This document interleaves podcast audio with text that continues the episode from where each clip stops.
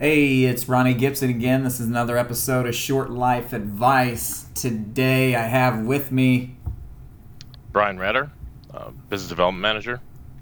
Ratter. What's going on, man?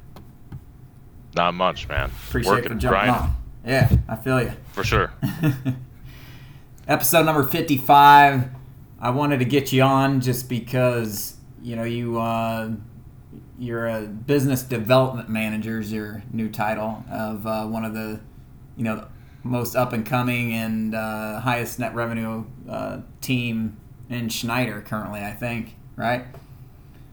yeah, yeah, we're up there. Uh-huh. Uh, the, t- the team, the team's, uh, team's doing awesome. So You guys had some great success. I've had a few your your guys on the team, and uh, they've had all good things to say about you know the way you got the way you help them attack new business and and growing you know current customers. So I want to get you on and ask you a few questions and maybe tap into some of the things that you're doing over there. Maybe spread the the love everywhere in Schneider. absolutely, all about it. I first wanted to, you know, I was looking at your LinkedIn, and uh, okay. I was looking at your LinkedIn. It looks like you you started in January of 2013, right? Yep, That's what it correct. Yeah, I started out in direct sales. Okay. You you started one month before me, by the way. So we're, we have a pretty very very similar timeline of uh, of our careers here at Schneider. Oh yeah, yeah, for sure. I remember moving some of my customers' freight uh, with you through DeBoer. Okay.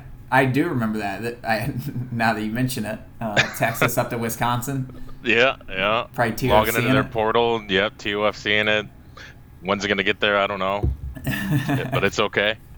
and then now Schneider bought them out. Mm-hmm. So, how'd you first do in sales? Did you do pretty well, or like what what made you choose Schneider? Because was that your first job at a college?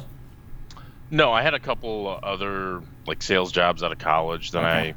I I ended up um, running a couple Radio Shack stores, doing the you know in charge of sales there, and then I managed a Dollar General store.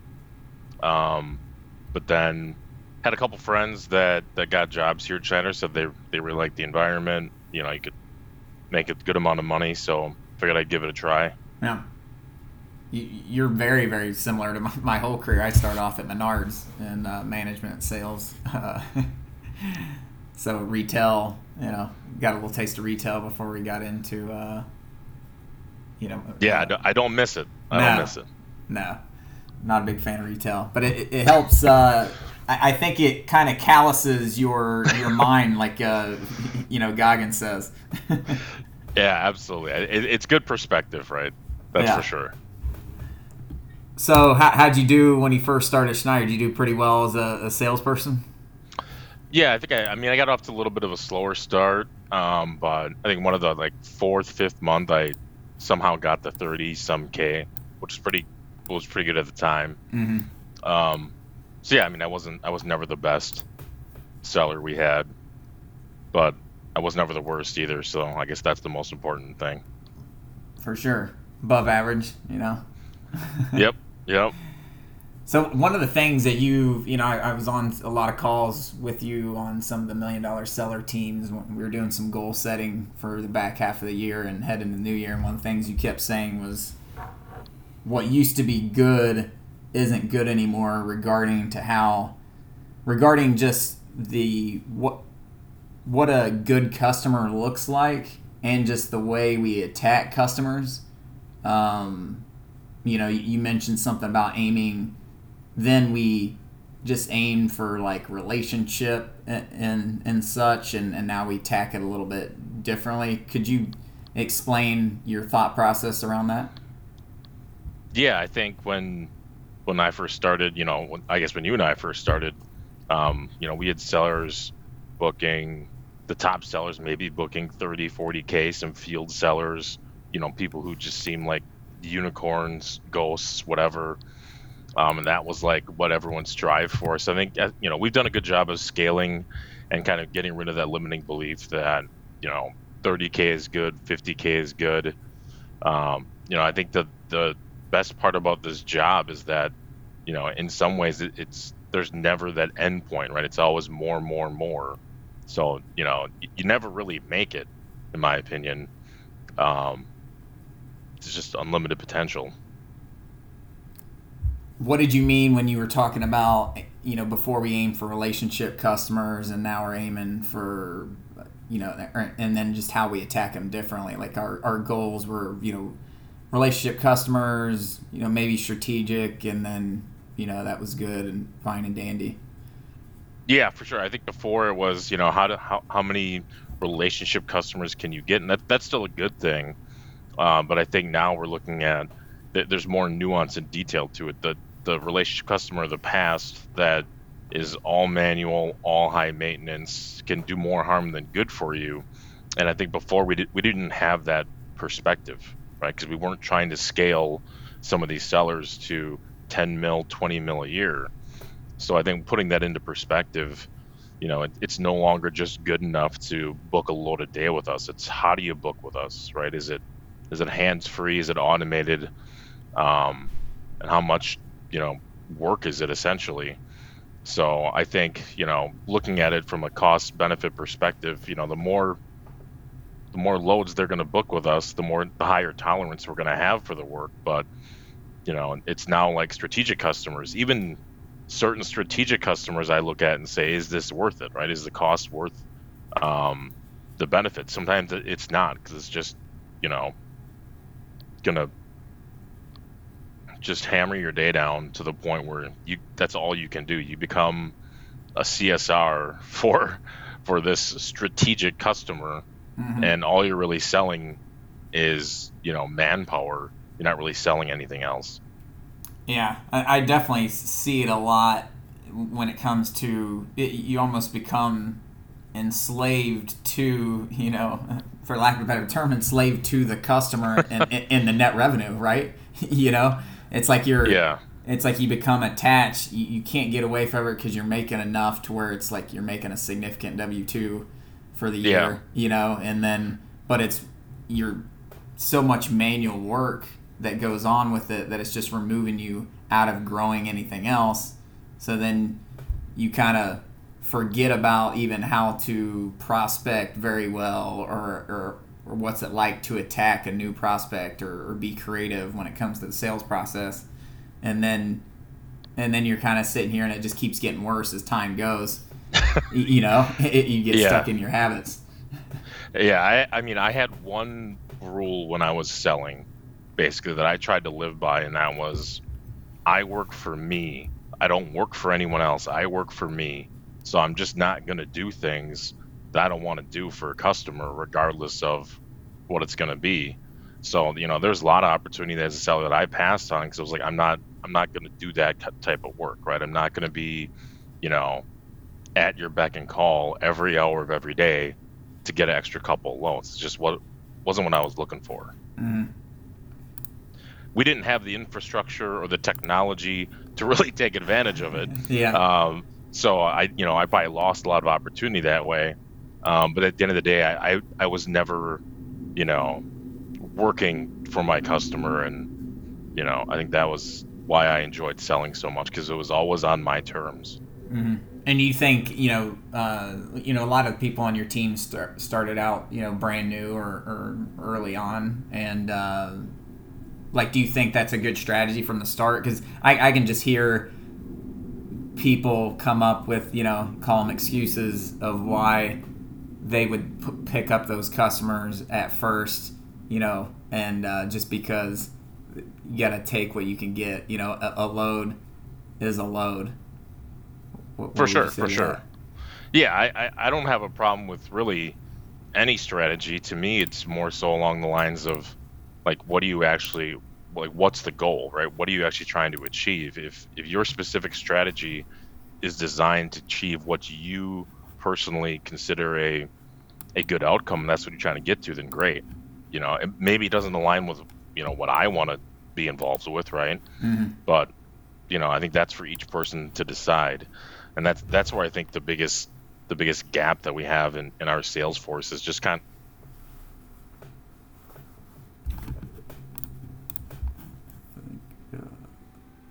And we're back. All right, Ratter. I some technical difficulties, but uh, we're back. I think you were talking about what were you talking about?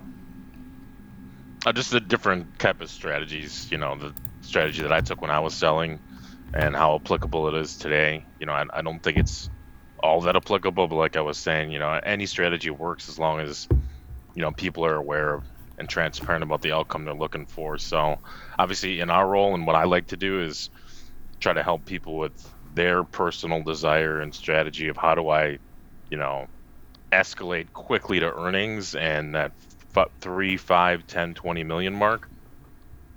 So that's what I'm really lying to do.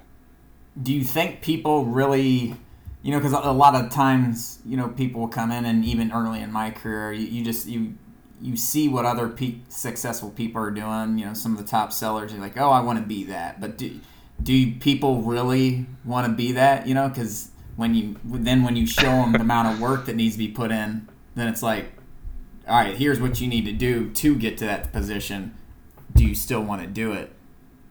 You know? Yeah, yeah, for sure. I think one of the traps I see a lot of people fall into, just in sales in general, but you know specifically here is um, they, they always look for you know a shortcut, a silver bullet, you know, a way around doing the actual work. And it, it, I've never seen it really work out, right? Sometimes you can get lucky, but t- to your point, some people, you know, they want the money, the title, the whatever, but they don't want to do what it takes to get there, and it just doesn't make sense to me. Mm-hmm. Yeah, it's uh, it, you at some point in your career, you just got to kind of look in the mirror. Uh, you know, the Goggins calls the accountability mirror, and he, you know, he looks at himself, and one of the things he talks about through that book, "Can't Hurt Me," that we both read, and a lot of people at Schneider's read, is you know when he looks into that mirror at the accountability mirror at the end of the day, it's like, did I do enough today to be better? In, whatever that is, whether it's you know if it's if it's working out or if it's sales like did you put in the work? And then a lot of times he, he told a couple different stories goggins in the book of he he would get to the end of the day or he would look in the count, accountability mirror eh, which is himself and he and he says and he just remembers oh damn i didn't finish those 100 pull-ups today. I'm before i'm going to bed i'm hitting hitting those extra 20 you know or if it's prospecting or if it's sales calls that type of thing that that's always kind of what comes to mind for me. Yeah, absolutely. I, yeah, I don't, you know, I don't live in in that version of the Matrix where, you know, I think I'm owed something, or just because I do X, Y, and Z doesn't mean I'm going to get anything from it. Um, so, I mean, I definitely, you know, align to a lot of what what David Goggins preaches because it's it's basically, you know, extreme ownership over, you know, your personal life and outcomes. How, how do you get to that type of mindset? Because I feel like if everyone, and I, I try to coach it as much as possible and, you know, talk about it often and, you know, in my office and even on this podcast. And it's kind of like a stoic type mindset, uh, stoicism I, I, I read about a lot. But it's, you know, a lot. I hire a decent amount of people over my, my 10 years at Schneider, and sometimes people have just been nurtured into a different way of thinking or I would say a significant amount of people have been nurtured, including myself. Like I, until I started reading these books and, and running into these people. My my dad was a Marine, so he helped me with some of that early mindset shifts. So it wasn't completely not all there, but it it didn't completely get there until I started reading about these other very successful people and what they were doing, and and then even successful people like the Stoics 2,000 years ago, what they were doing. Like, is like how, how do you think if you get someone on your team, you know, you've been a manager for, for like five or, or three, four, five plus years yeah. now, um, it, that doesn't have that mindset. It's very, it's not like you can just say, hey, read this book and, you know, a month later they have the mindset. Like, is that something you think you can nurture into someone that joins your team or is it or is it more just understand their goals and try to get them to uh, maybe meet you at whatever capacity they have at that time? Yeah, I, I, don't, I don't think I don't, I don't really look at it like I'm gonna turn water into wine because I just don't think the return on investment is really there. I think it's important to have us a set level expectation of this is what I expect and make it very clear that, you know, they have to have that set expectation as well. And if if you choose to fail every day great. And as long as you know you are choosing to fail every day that's really what's important here. And i think it's also important for the people to realize like you can actually do a heck of a lot more if you just are willing to put the work in. And again you're you're choosing not to and if you don't choose to that that's fine right? I can't make you do it. I can't make you want to be better. So it, it's more along the lines for me of you know where do i spend my time? Mm-hmm. where do you spend your time? I try to spend my time with the biggest roi for you know me personally and then obviously with the, with the business as well. So the people that are, are really going to put the work in have it demonstrated you know they're coachable and are really all about growing their revenue that's where i'm going to spend my time you know, and, and everybody else who really isn't about it, and that's fine. There's nothing wrong with that. I think as long as you know they're being honest about it, then that's okay too. Mm. And it's maybe just they, not a, it's not a world where I want to live in though. Yeah, it, it's kind of like the thing you, you, you surround yourself, you know, with uh, people that are like either better than you or, or that make you better type of thing. Like even in leadership, I think it applies. Yeah, absolutely. Like you got to surround yourself with people who are going to challenge you who are kind of all about the same things, and sometimes that can be challenging. You know, even even in the sales role, right? Everyone's at a different level. Everyone wants something different out of it, and you know, I think that's okay. You know, like I said, it's just about I think being honest and transparent with yourself and everyone else about what you truly want out of this, and and not expecting someone else to try and drag you along. Mm-hmm. Because if someone would have grabbed my 22 year old self, you know, at, fresh out of college and uh, started working at Menards, and you know, I'm sure you, maybe you could resonate similar. If someone had grabbed that person, he probably wouldn't have. He, he wasn't ready for that type of commitment and uh, you know, extreme accountability, extreme ownership of you know his uh, circumstances in life. Um, so I, I wasn't ready then, and like some people may not be ready. Maybe they'll get to it you know. But uh, yeah, and that, and I think that's why you know part of the leader's job to me is to try and inspire those people who you know have it in them because I think almost everyone has it in them to do it. It's a matter of if they want to put the work in. But how do you inspire those people to to find that self motivation a little bit quicker versus just letting them do whatever they think is good enough for what they think their ceiling is? Mm-hmm and that that's what I kind of use the podcast to do. Really, I, I just I saw it in other podcasts I listened to and just tried to emulate mine into a similar type of one where you just talk to successful people and get other people to hear a different perspective than the ones they're seeing around them, and then maybe they could apply what they're hearing or just be inspired. You know. Yeah, absolutely. I you know, and I don't think me personally like I don't really find myself or look at myself as a very inspiring person, uh, but at least I think I can demonstrate that I'm very, you know, self-aware and transparent and committed about what I'm trying to do. And I think a lot of people find inspiration just from from seeing that on a daily basis. Yeah, it, I think you're you're disciplined and you're authentic as well, or, or, two other characteristics I see out of you, and I think people really really resonate with that. At least I do, and I, I just notice any you know you think of famous actors like Matthew McConaughey. The re, what I read his book Greenlights and and just always enjoyed him, but I think what a lot of people like about him is his authenticity. He's not going to bullshit you. I think that's what everyone loves about Joe Rogan is he's not right. He's very authentic. Um, he's not going to sugarcoat or change his, his viewpoint just because who he's talking to that day. And I think you do that very well. And I, to me, that's inspirational in itself, um, for me at least. But I don't know what other people get inspired by. No, yeah, I appreciate that for sure. I think it's it's the most naturally and authentic thing someone can do is just be honest with themselves and you know do that every single day, and people find inspiration from that. Did, is that something you always did, or, or or is it something you maybe learned from elders, or what? Uh, what well?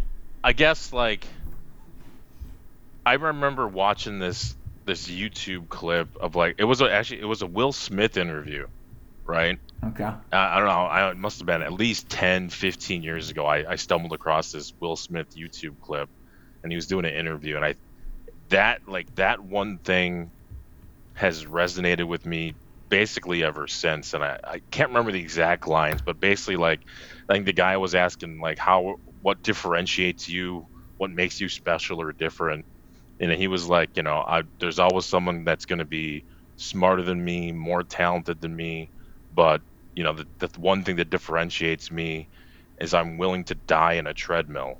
Mm. And he basically said, hey, like basically, I'm not going to be outworked, right? So mm. the thought process, you know, that he explained was that, hey, if, if at the end of the day, no matter how much more talented, how much more money you got than me, if me and you jump on a treadmill, there's only two things that are going to happen. You're getting off first, or I'm going to die. and that's how I kind of view everything that I do because I'm not really good at anything. Um, I think that's what frustrates me so much about, you know, other people here who I think have so much more, you know, sales talent, um, strategy, experience. Uh, there's a lot more talented people here than me. So I always took the mindset of I just have to outwork everybody. So at the end of the day, no one's going to outwork me. And that's kind of how I look at it. I love it. When when he first said it, it made my hair stand up. That just him saying he's like, I'm, I'm gonna die. The difference between me is I'm gonna die on this treadmill, and it's uh I, that's just very very powerful. Uh, hits hits me in the soul because I, I hear the same thing. You know, when you read that Goggins book, and, and anyone that's very successful, even um, I, I just watched a you know the the Jordan documentary of uh, the Bulls. You know when you oh yeah yeah or, or when you hear from Tiger Woods and his commitment, crazy commitment, or even even artists. I watched MGK uh, punk rock rapper. He, he uh, if people are familiar from Cleveland, Ohio, but he, I watched his documentary the other day, and just the amount of work that he was willing to put in is just night and day compared to when anyone else, and that's why you know he had two number one albums. His last two albums are number one on the Billboard, but like. I, but the thing is that what I really wanted to show, and I talk about it a lot about like Austin and, and Danny Passion on my team, and and Goggins talks about it a lot. Like these people, and Goggins says it all the time. He's like, I'm no different than any one of you. Like he was 300 pounds, was an exterminator, you know, lived in a tiny town in Indiana, was had a very, you know, what a lot of people consider not a great life, and didn't have much prospects in the world, and just completely flipped it on its head. It's like if you're listening to this and you're not happy with the way you are or, or, or where you're at in your career or, or, where you're at in you know your current role, it's like you can change that day one. You know, you can change that today and start just. It, it's not like you all of a sudden make 100 cold calls if you're only making 20, but you could at least up it to 30 and, and rattle off a week straight of 30 cold calls and then start to get some momentum, you know, or even start as small as Jordan Peterson always talks about. He's like, make your damn bed. You know, start with one commitment. if you never make your damn bed, start making your damn bed first, and then rattle off a, few days, and then start, you know, umbrellaing out in the rest of your life. Yeah, for sure. I think just just that like personal accountability and ownership is is what's super important. That's, and that's what I like about I think sales and, and this job so much is that you know talent is very overrated. You know, I think too often we're looking for like, well, what did you say? What did you do? And at the end of the day, the the, the most successful people I see, the one common denominator is they they outwork everybody else every single day. Every day. Mm-hmm. That's the only thing, and I, I don't think people like that answer. I think it makes them uncomfortable because they realize, okay, I could do that, right? But I'm not really willing to because I want to sleep in. I got to take my hour lunch. I got to leave at three to go to golf league, mm-hmm. but I mm-hmm. still want these results. Mm-hmm. I'm telling you, it's just not going to happen. And mm-hmm. it's okay if you're if you realize it's not going to happen. I, I just get frustrated when people think, you know, they're going to put less into something but still expect extraordinary results. And I think you just got to look at you got to really look at that accountability mirror and think about it. It's like, do I really want to put in that those sixty hours a week to be great, or am I am I fine? You know, which is fine, kind of what you're saying. It, it's okay to only want to be a 50k seller and you want to only work 40 hours a week and, and spend more time in other areas or focus on other things. We're not we're not saying that's like some worst thing and you should feel bad about yourself if you're doing it. But if your goal or if you if you're looking at uh, you know some people that are successful, other salespeople that are successful, a lot of you know a lot of these million dollar sellers like this is just the fact of the matter. You really gotta just yeah put in that extra effort. Like you said, the common denominators, a lot of it is just the amount of effort you put in day in day out. yeah, I agree. There's there's nothing wrong with it, but I think you know the I think the key piece to me is that like that just be honest with yourself about it. Mm-hmm. You know, like hey, it's okay to be below average, and it's okay to want to be below average. That's cool, right? But don't talk to me about growth and goals and how does this person get here? Like that's not even a relevant conversation, you know. Mm-hmm we're we're a very self-deceiving species, and uh, you know, a, a, lot of times we just we we almost like convince ourselves we're putting in enough, and we're not. I have that challenge just in my own brain probably every day about anything I'm doing. You know, I, I, I was just running two miles the other day, and then I was really hard on myself internally. It's like thinking I should go an extra mile, but then I was running late for work you know, sometimes I have to battle this internal thing in my head. but like, sounds like you got to get up earlier. Yeah, for sure, exactly. But but we're self-deceiving because we don't. We're not thinking. If you don't sit down and think about, you know, a lot of times we just move through the day and we're just productive and, and we don't think about it at all. We don't think about our goals, you know, what you're talking about, and we don't think how we're achieving them and we don't think about the things that we're doing now. Are they helping us get there? And then maybe what stuff in our day can we cut out? Am I watching two hours of Netflix? Am I uh, scrolling through TikTok 30 minutes every day? That's what I love about Goggins always talk about. He's like, in some of his chapters, he's like, look through your day and just cut out every single thing, or, or, or at least try it for a day or two. Or just like do none of that and plug in things that benefit you you know, instead instead of scrolling through Instagram that day, take that 30 minutes of prospect and rattle off a week of that and see where that lands you. Yeah, I, I love that mentality. That's just that's what I'm about. Yeah, fires me up, man.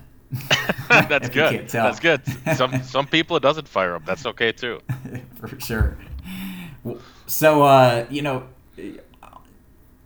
Austin was you know, on this podcast a couple times, and I, I feel like he has, you know, I always say he has a Goggins type of mindset, and uh, he, he seemed to inspire some of your team, or at least galvanize some folks over there. And you know, I don't know if he was the first one or Lucas the first one to million dollars, but you guys were the guys on your team are really uh, shifting a paradigm on the way we think about how we even approach sales and and and what what are the limits you know because was it i think cole it was now the quickest to a million right?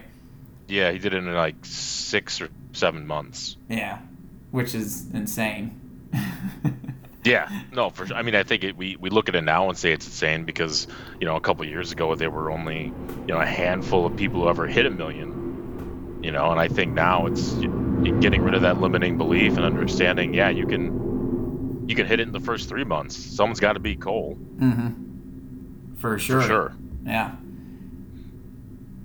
so we were talking a little bit about you know focusing on you know what accounts that have good return on investment for the seller and, the amount of time they're putting in, in there is like the investment they're putting in the account's going to have a good return.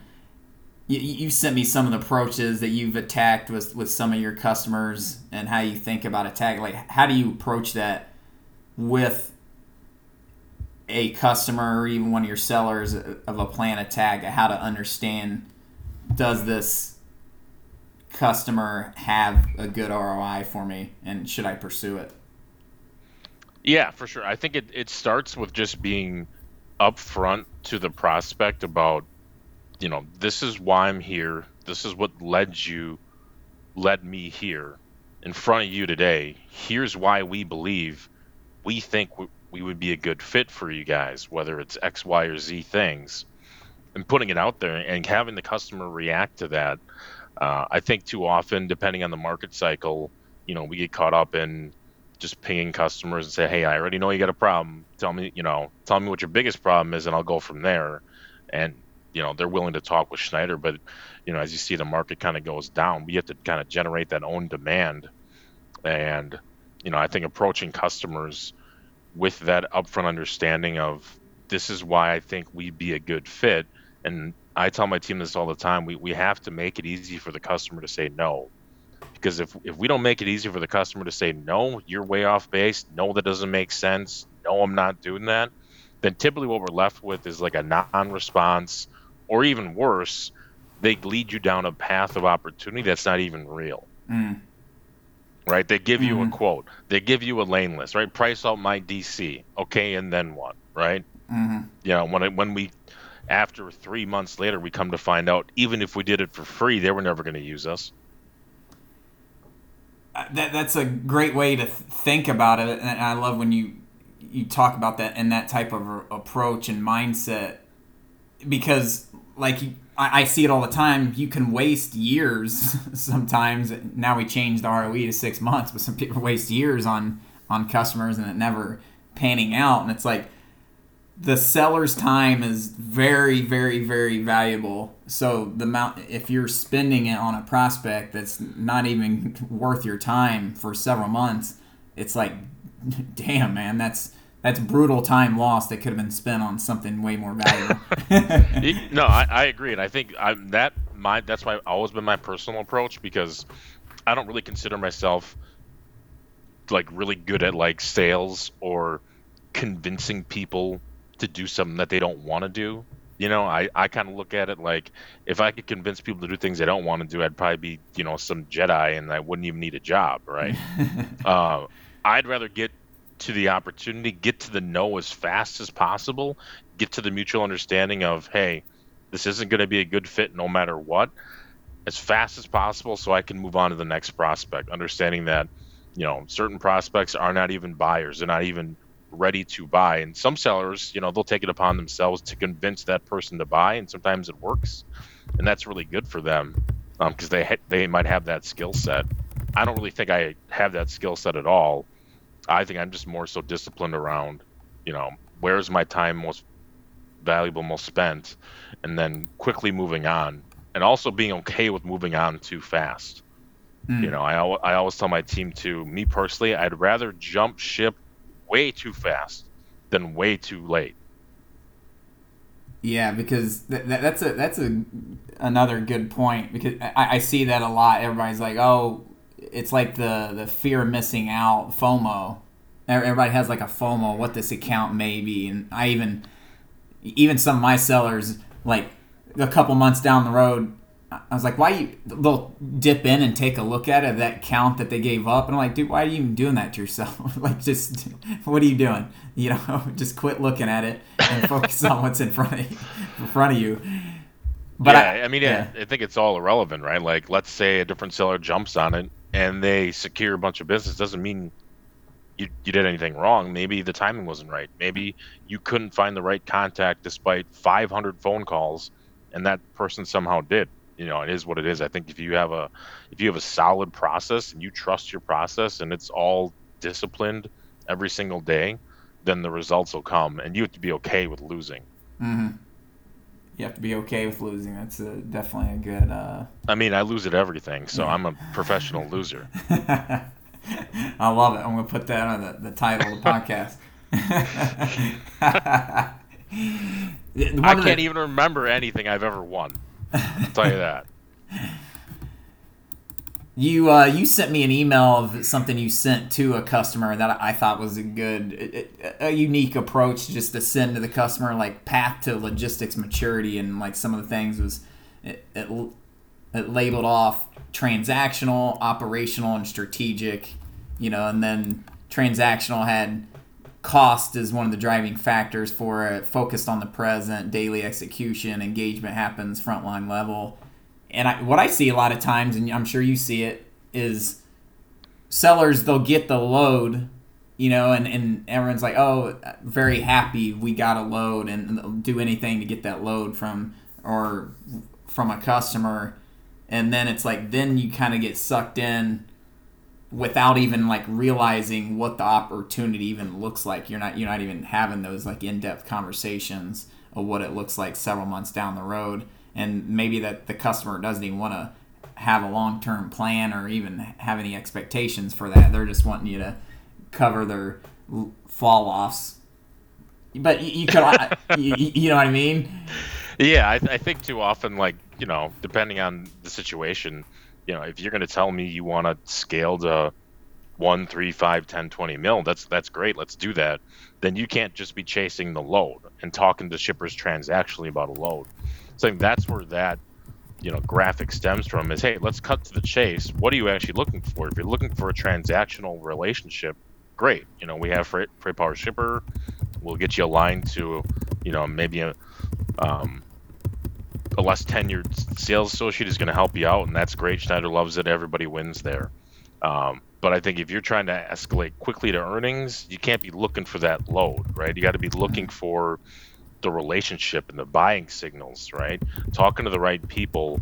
Are they talking digital connections technology like API, EDI?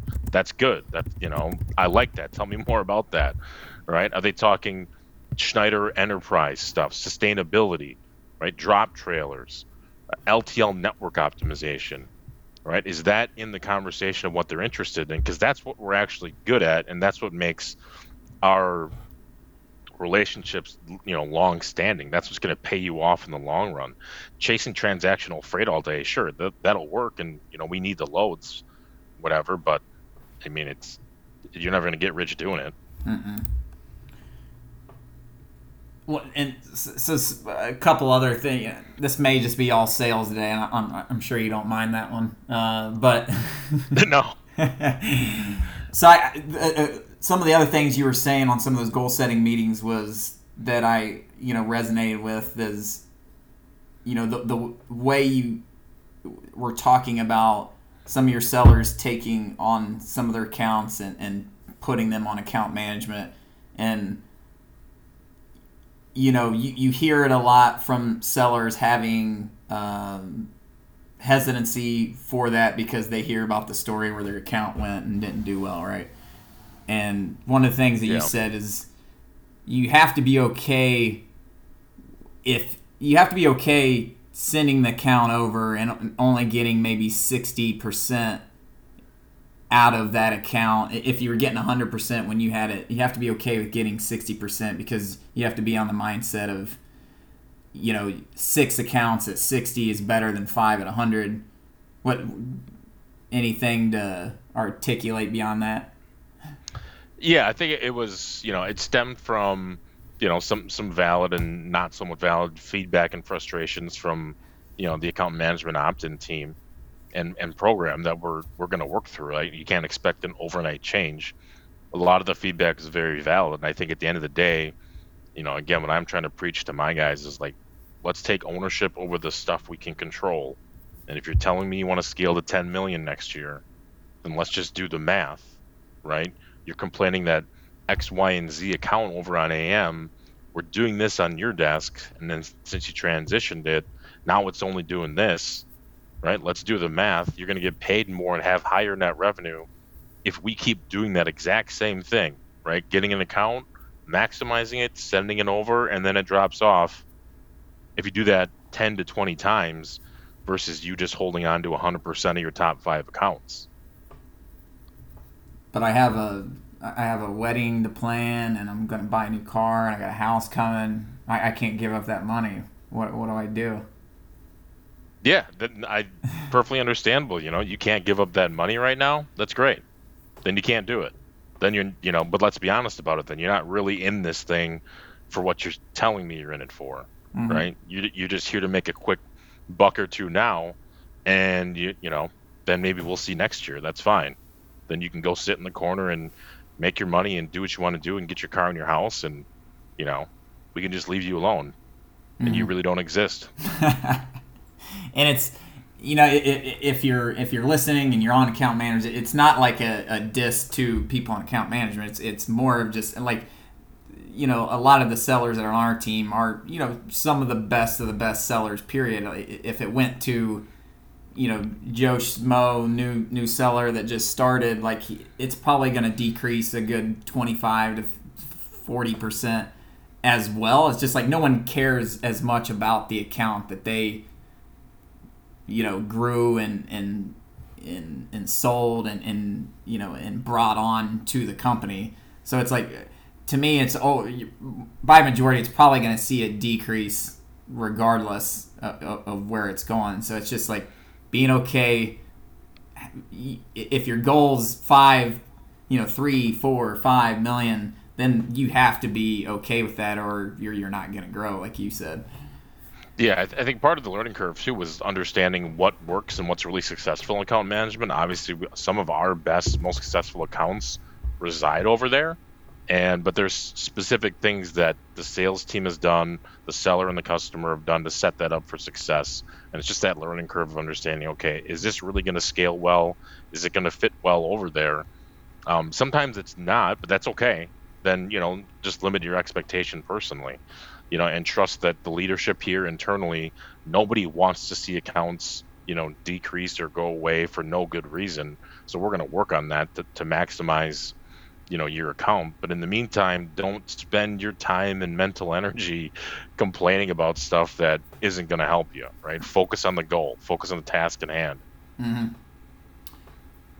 You, you were talking about you guys over the, over the last two weeks, you guys were talking about a lot on your team. You know, a lot of your sellers are talking about refining the process a little bit of you know you're uh, attacking some of those prospects and how to get to that no quicker. Could you explain just some of the, the current process or how you think is probably the best process in the current state of how to get to the no as quick as possible, or, or just how like a day to day would look like, or that you you would love to see it look like. Yeah, for sure. I think that that's something that I'm personally focused on, just overall in general, building a structure, a specific structure for any direct seller here in STM to follow. Essentially, my my personal goal is to basically create freight robots that, if nothing else, here is a specific template you can use from start to finish to get you to the opportunity right? Because that's that's our main goal is to get to the opportunity as quickly as possible. Mm-hmm. Um, so that starts with like how do you pro- how do you prospect? How do you use Zoom? Here's what you look for. Once you have a prospect, here is like your solicitation day. You know, like like Brian Boyd rolled out up here in Green Bay, like your sales rhythm. Mm-hmm. Here's day one through 15. Here's what it looks like. Here are all the pre made email templates. Here's all the pre made collateral. You don't have to spend time thinking about it. You spend time executing on it, mm-hmm. right? And then from there, maybe you secure a call, right? Here is the pre made template for the call collateral. Here is the template for the agenda for the call. Again, you don't have to spend all afternoon overthinking it. None of it really even matters, you know? Just get the call have that all submitted, and then we're good to go. Um, even so much as automating, you know, I know we've been against scripts for forever. I, I, I've never understood why, but you know, scripting out cold calls, scripting out how to overcome the five most common objections you get on the phone, mm-hmm. scripting out email responses so that we take all the hesitancy, all the lack of confidence, all the overthinking out of the job to get sellers to attack and move quicker. Mm-hmm. And, and if, if you're listening to this, you know, you're not saying, or people are listening to this and, and getting a different perspective from it.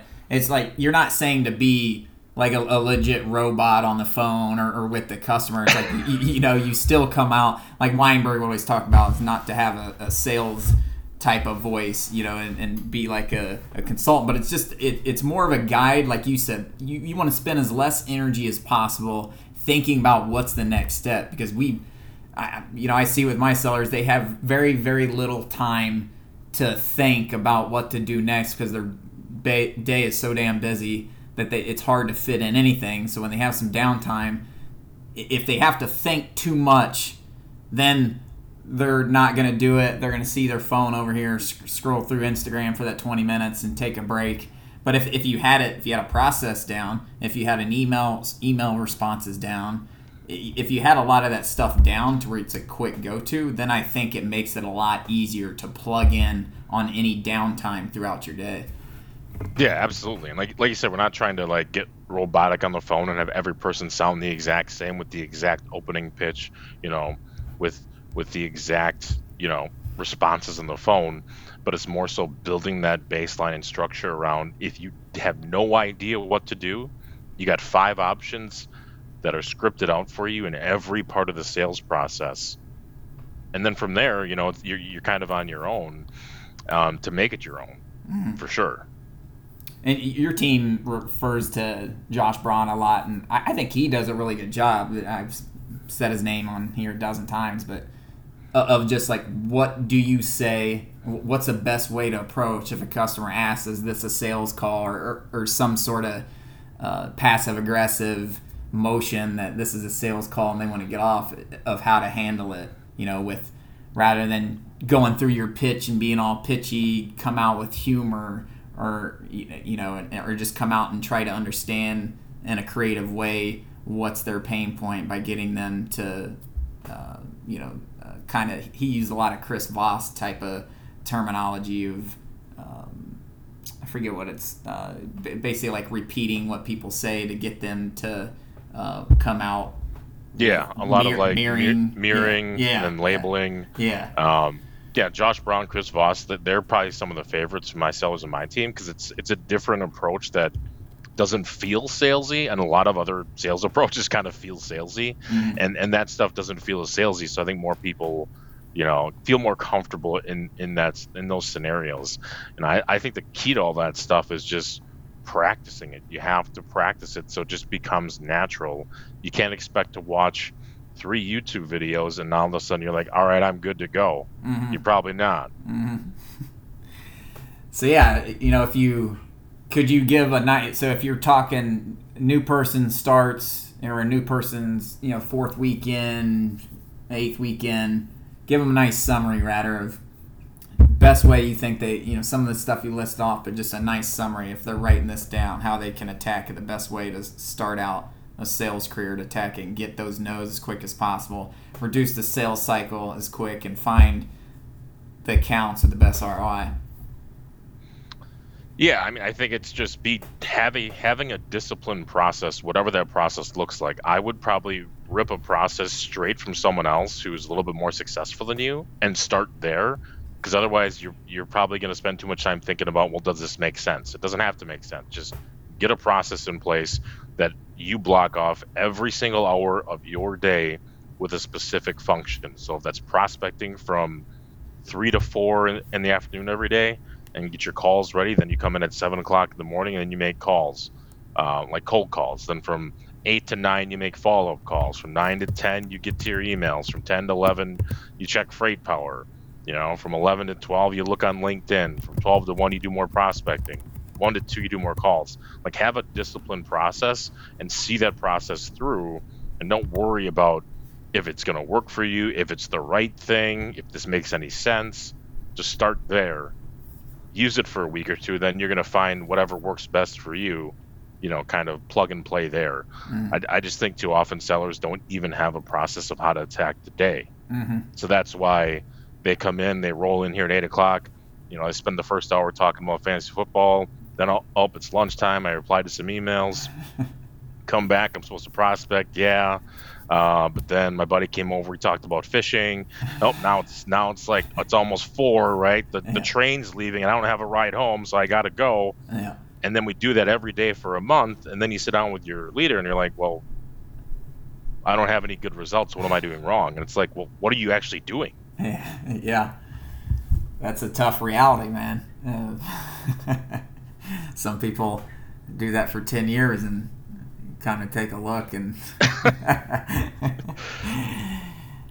now that now that's So- good man. I, I I like it. I, I think it paints a nice picture. You know if you it, it's all about process man. If you got a good if you got good systems in down you know and some things we talked about remo- removing that energy that you have to think about it. And then I, I really love just thinking like some of those josh braun approaches or chris voss approaches and having them right there close to you or, or email responses design up you know some of that sales story mike weinberg stuff where you you don't have to think twice about it. You you send it off right?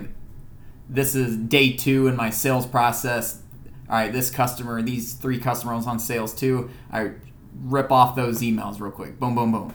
You know, and then and then all right, along with the email, I'm supposed to give another call and, and leave a, a voicemail that says this, and then you know if you can get that down, then like you said, by the time you get going, you're gonna start adjusting. You're gonna you're gonna take stuff from other people, rob and duplicate, and before you know it, if you stay consistent, you're gonna be a badass seller. I can guarantee it. Yeah, absolutely, absolutely. The biggest thing is just just do the work. Do the work to start. All right, we'll end it off with uh, two of my favorite questions I ask, just so. Uh, Yeah. I feel like you would have a good one on this, Ratter. What's the first concert you ever been to? First concert.